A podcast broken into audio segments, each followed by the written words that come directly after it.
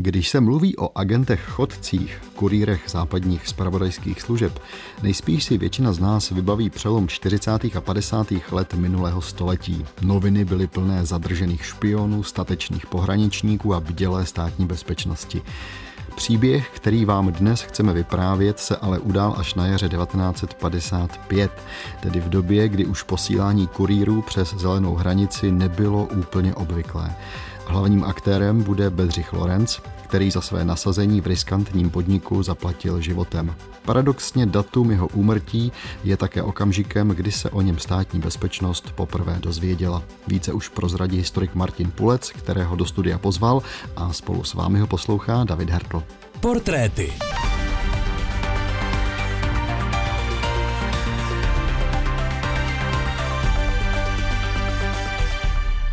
A historika Martina Pulce vítám ve studiu. Martin, hezký den. Dobrý den, přeji. Já jsem slíbil, že budeme hovořit o příběhu, který začíná smrtí onoho neznámého člověka. Možná bude tedy dobré začít i ten náš pořad ukázkou z toho, jak k té smrti došlo. Čteme si z vaší knížky Akce Terat s podtitulem Zapomenutý hrdina třetího odboje, agent chodec Bedřich Lorenz, která vyšla v roce 2020. Tak pojďme k tomu dramatickému okamžiku. Neznámý skočil do potoka. Vodou běžel asi 150 metrů. Hlídka jej vystopovala podle vody rozstříkané na zasněžené břehy a podle otisků rukou na okrajích potoka. Hustým lesem pak šel po břehu potoka dalších 50 metrů, když jej hlídka přibližně 450 metrů od lesní silnice v 19 hodin 10 minut zahlédla. Vyzvala jej k zastavení. Neznámý však nereagoval ani na německé halt, ani na střelbu do vzduchu. Odhodil plášť, sako a svetr a zmizel v lesním porostu. Potokem běžel zpět ke státní hranici. Místy leželo až 60 cm sněhu a kolem byl hustý mladý les, kterým prchal s hlídkou v zádech přibližně 500 metrů, až dosáhl silnice ze svatého Jana do Hamru. Tu překročil a mezi stromy utíkal severním směrem k hustému lesu.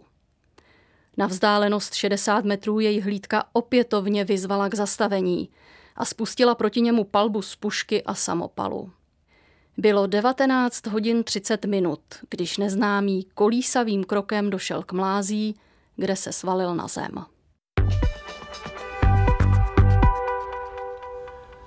Stalo se tedy 24. dubna 1955 u Dolní Světlé, nedaleko Mařenic na Českolipsku. My už jsme říkali, že ten příběh skončil smrtí tohoto muže. Co se vlastně začalo dít poté, když zatím neznámý člověk zemřel? Poté, co pohraniční stráž zastřelila neznámého člověka, tak jej podrobila osobní prohlídce, vlastně to mrtvé tělo, a našla u něj špionážní materiál. Krycí doklady, instrukce pro své spolupracovníky, záchytné adresy, a podle toho usoudila, že se jedná teda o takzvaného agenta chodce, neboli kurýra zahraniční odbojové skupiny, a případ předala státní bezpečnosti. Státní bezpečnost materiál vyhodnotila a podle záchytné adresy osoby, která bydlela ve východním Německu, požádala své východněmecké protějšky o součinnost a očekávala výsledek jejich šetření. Zprávy přišly z jiného soudku, mezitím východoněmečtí pohraničníci na trati z Hrádku do Varnsdorfu, ta trať vede přes východoněmecké území, našli mrtvou schránku, ve které byl písemný materiál.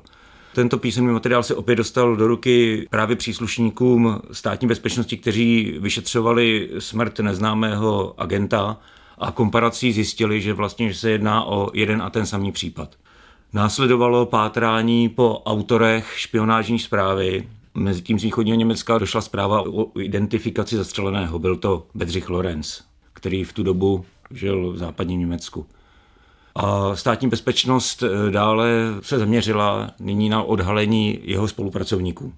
Podle indicí, které byly v písemném materiálu, se jednalo o ženu středního věku, která bydlela v Teplicích.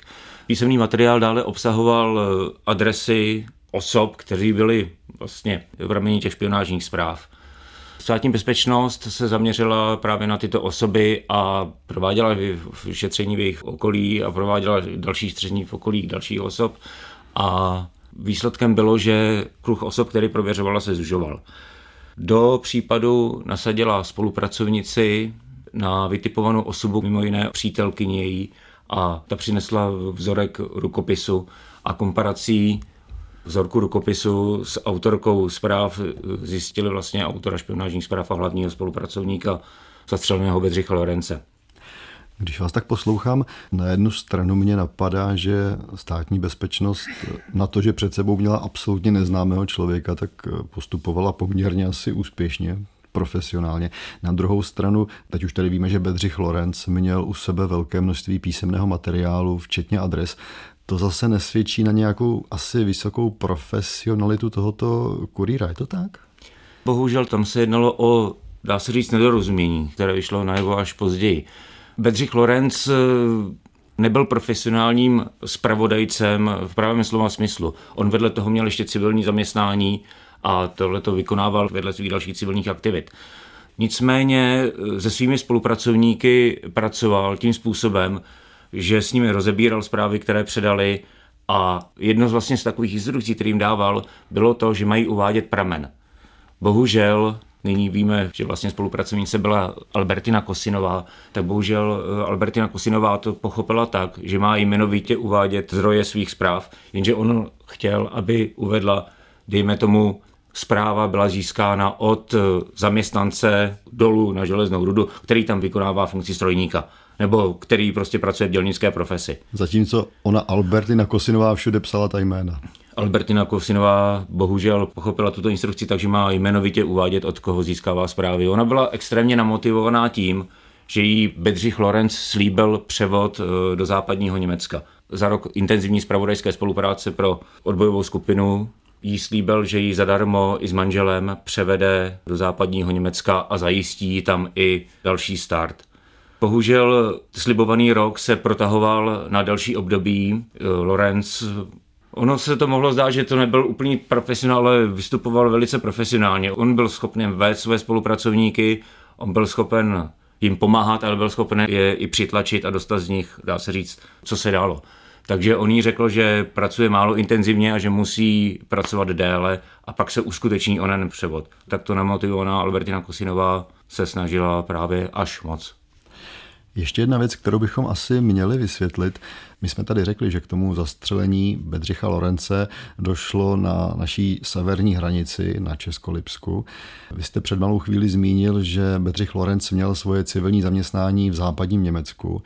Musíme tedy asi říci, že on dokázal projít ze západního do východního Německa, což před tou stavbou berlínské zdi asi ještě nebylo tak složité, a pak tedy teprve přecházel hranice do Československa, takhle to je? Rekonstrukcí z jeho pozůstalosti jsem zjistil, že vlastně jeho cesta vedla letecky ze západního Německa do Berlína. Zde přešel mezisektorové hranice, což nebyl velký problém.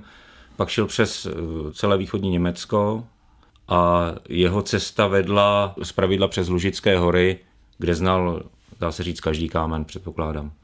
Protože on se narodil ve Varnsdorfu. Pocházel z Varnsdorfa a byl to sportovec.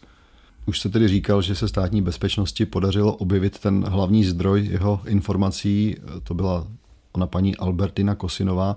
Ta síť těch jeho informátorů byla asi větší, protože my si za chvíli ocitujeme z vaší knížky, kolik lidí se ocitlo ve vazbě. Kolik času potřebovala státní bezpečnost na rozkrytí té sítě? Poměrně málo času, protože případ zastřelení se stal v dubnu 1955, a hlavní aktéři špionáže byli postaveni o rok později před soud. Takže i když panují představy o masivním útvaru, tak tento případ zpracovávali 2 nebo 3 operativní pracovníci a ti dovedli pracovat velice efektivně. Vy jste se zmínil o soudu se skupinou spolupracovníků, československých spolupracovníků Bedřicha Lorence. U soudu vycházelo mimo jiné najevo, jakým způsobem se s obviněnými a s vyšetřovanými zacházelo. O tom je ta další ukázka. Kosinová a další trpěli nejen poměry v Litoměřicích. Lépe na tom nebyli ani v ruzyňské věznici, kam je převezli 31. prosince 1955. Albertina Kosinová ztratila během vyšetřování 20 kilogramů na váze. Po 4 měsících za mřížemi u ní konstatuje lékař v ruzyňské věznici zrakové a sluchové halucinace, sebevražedné tendence a doporučuje urychlené ukončení vyšetřování.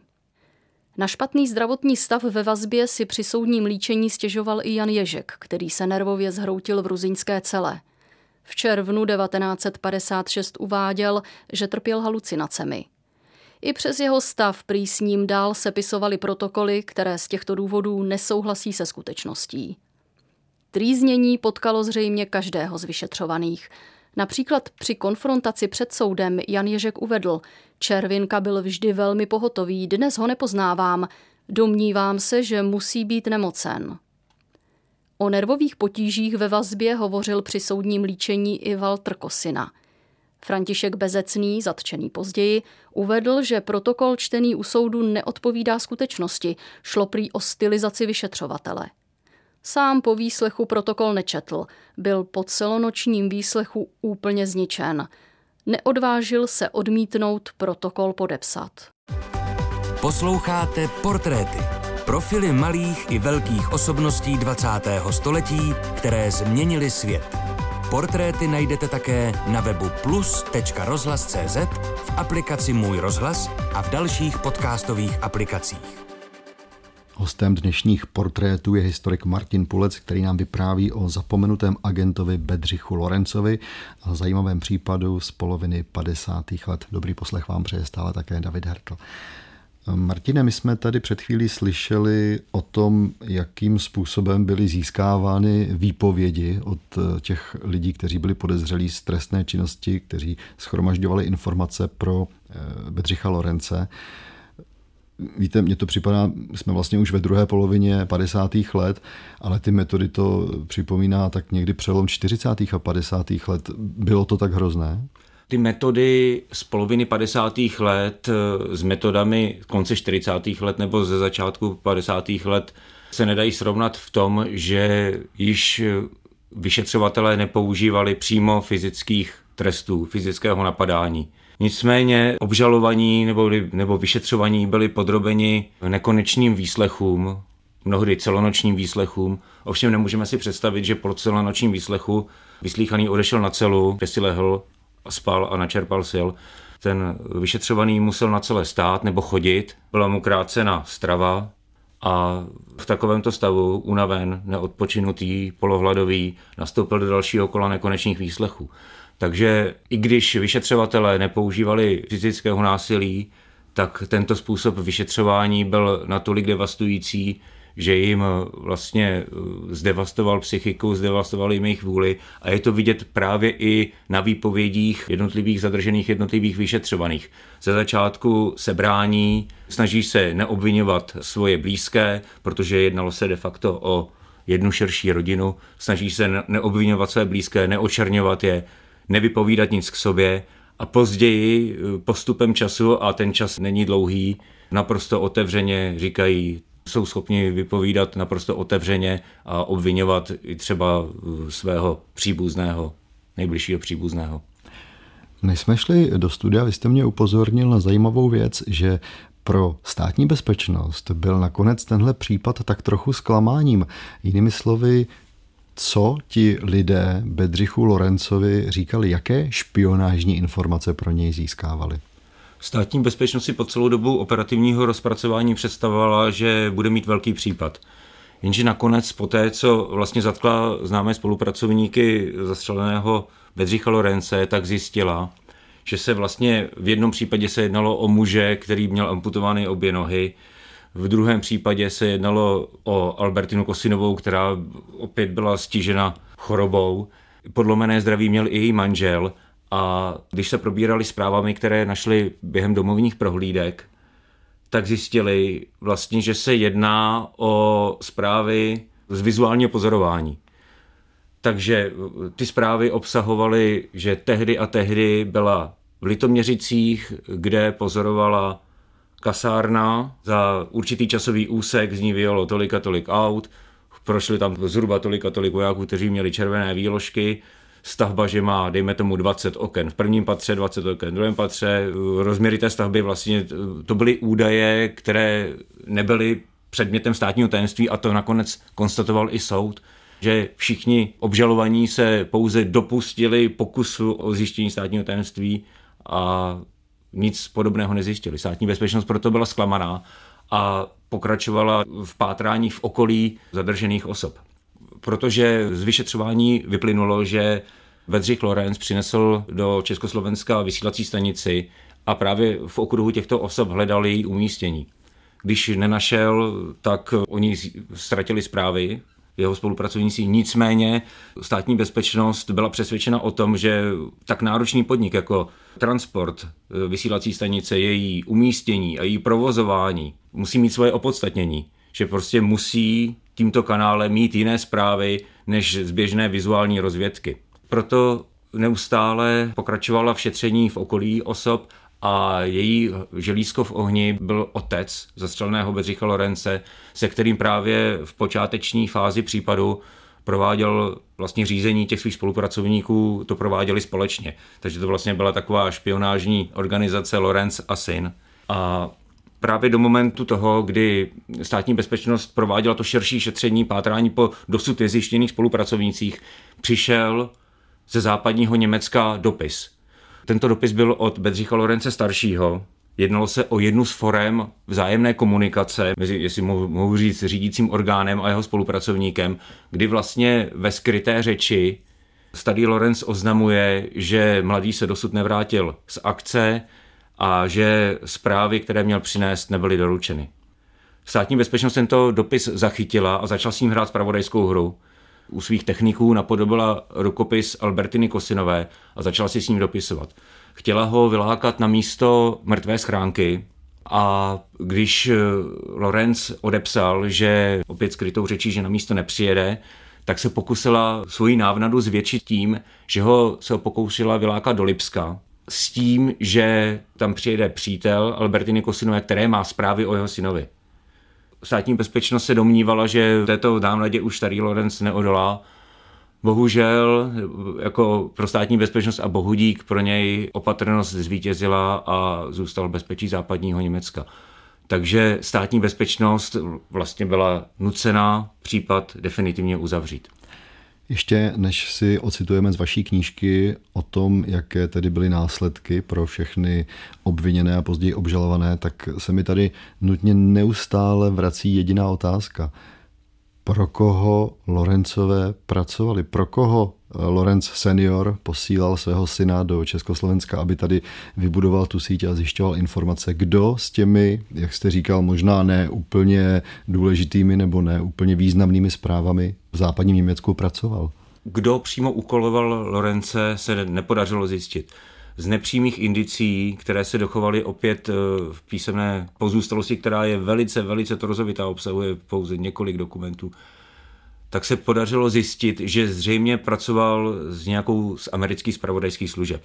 Už jenom proto, že jeho cesta z Trevíru, kde tehdy žil, vedla přes Frankfurt, který byl tehdy, dá se říct, takovým ústředím, kde sídlely špionážní organizace pracující proti tehdejšímu Československu. Tam měl povinnou zastávku a tam odsáď letecky pak pokračoval do Berlína. Takže i podle toho, že sliboval svým spolupracovníkům, konkrétně Albertině Kosinové, že poté, až ji převede, tak dostane ještě nějakou sumu v dolarech a jeho přátelé jí zaručí buď to slušný život v Německu nebo emigraci dál za moře, tak z těchto nepřímých indicí se domnívám, že pracoval pro americkou zpravodajskou službu. Bohužel se vnucuje obraz úředníka, který chce vykázat činnost, který chce vykázat práci špionáž zahraničí a bezohledně k tomu využívá vlastně ty pěšáky té studené války. No a jak to s těmi pěšáky dopadlo, to si zase můžeme ocitovat z vaší knížky. Případ měl pro obviněné fatální následky. Strádali ve vazbě, aby pak byli exemplárně odsouzeni k vysokým trestům odnětí svobody. Nejen amnestie, ale i smrt zkrátila jejich tresty. Miloslav Červinka byl propuštěn 10. května 1960. Jan Ježek se na svobodu nedostal, zemřel ve vězení v roce 1958. Kosinovou amnestovali v roce 1960. V roce 1967 se jí splnil sen, kterému tolik obětovala. Opustila tento ráj, jak nazvala Československo v jedné ze svých zpráv. Spolu s manželem jim úřady umožnili legální vystěhování do Německa. František Marek zemřel v roce 1959 v pečovatelském ústavu ve Smečně u Kladna. Václav Pokorný se po odpykání trestu stal lékařem. V 60. letech ilegálně opustil Československo. Spravodajská akce Lorenz a syn sice nemohla otřást stabilizovaným politickým systémem v Československu. Přesto šlo o faktický odboj, ve kterém zúčastnění riskovali svobodu, zdraví a život. Nejvyšší cenu zaplatil Bedřich Lorenz mladší, který na frontě studené války padl, a pohřbili jej v pohraničních lesích na neznámém místě. Jsme na samém konci našeho pořadu a před tou poslední ukázkou je důležité říci jednu věc. Bude to reakce ženy, která to všechno sledovala takřka v přímém přenosu, dcery Bedřicha Lorence, která zažila to, když se otec nevrátil z té poslední výpravy, a potom mohla prožívat i ty následky toho, co to všechno znamenalo. Tahle informace je pro nás důležitá, protože vám se podařilo dceru Bedřicha Lorence při té vaší velké práci na knížce objevit. Poté, co jsem dokončil práci na knížce, nebo respektive práci na zadokumentování toho případu, tak mě bylo, jako kdybych napsal dopis a neměl ho komu odeslat. Začal jsem proto pátrat po dcerách Bedřicha Lorence. O jedné jsem věděl, že se narodila v roce 1947, o druhé jsem věděl, že se narodila v roce 1955 už jako pohrobek. Postoupil jsem proto poměrně rozsáhlé evidenční šetření v domovních evidencích, v evidencích obyvatelstva, které bohužel nevedlo k ničemu, až vlastně náhodou mě jedna úřednic sdělila, že sice žádné dobové dokumenty z domovních evidencí nemá, nicméně, že v zákupech existuje člověk, který se zabývá historií zákup a spravuje továrnu, která kdysi patřila rodině manželky zastřeleného Bedřicha Lorence. S panem Ridigrem jsem se spojil a on přes Austrálii zjistil mailovou adresu dcery paní Uršuly Aken za Svobodna Lorencové. Tak paní Uršule jsem napsal maila s tím, že jí nabízím vlastně výsledky své dokumentační činnosti. Paní Uršula se mnou navázala písemný kontakt a výsledky mojí práce z díky přijala. Tak tedy vzpomínky dcery na hranicích zastřeleného agenta Bedřicha Lorence. Otec byl úspěšný i v pracovním životě. Vybudoval prosperující podnik zabývající se textilní zásilkovou službou. I proto chtěl špionáže zanechat a věnovat se pouze obchodu. Tehdy říkal, že odchází na poslední akci. Nevracel se však. Matka, tou dobou těhotná, upadala do stále většího zoufalství. Vinou léků na spaní, které v té těžké době užívala, se narodila mladší sestřička Barbora v září 1955 s těžkým postižením jako poloviční invalida. Matka se podruhé neprovdala, neustále doufala, že se jednoho dne otec vrátí. Pracovala jako prodavačka textilu, měla tvrdý život. Otec byl 25. března 1959 prohlášen v Trevíru za mrtvého. Po jeho smrti se naše rodina sestěhovala do jednoho bytu s rodinou Bedřicha Lorence staršího. Ten převzal firmu po svém zesnulém synovi, ale nevím, že by se tehdy nebo i dříve zabýval také špionáží. Synova smrt jej změnila, nikdy se s ní nesmířil. Tak to je vše z tohoto, řekl bych, horkého případu studené války, o kterém nám vyprávěl historik Martin Pulec. Martine, děkuji vám, naslyšenou. Naschledanou. Ukázky přečetla Lenka Buriánková, technicky spolupracoval mistr zvuku Ladislav Čurda a loučí se i David Hertel. Naslyšenou třeba zase za týden u Portrétů.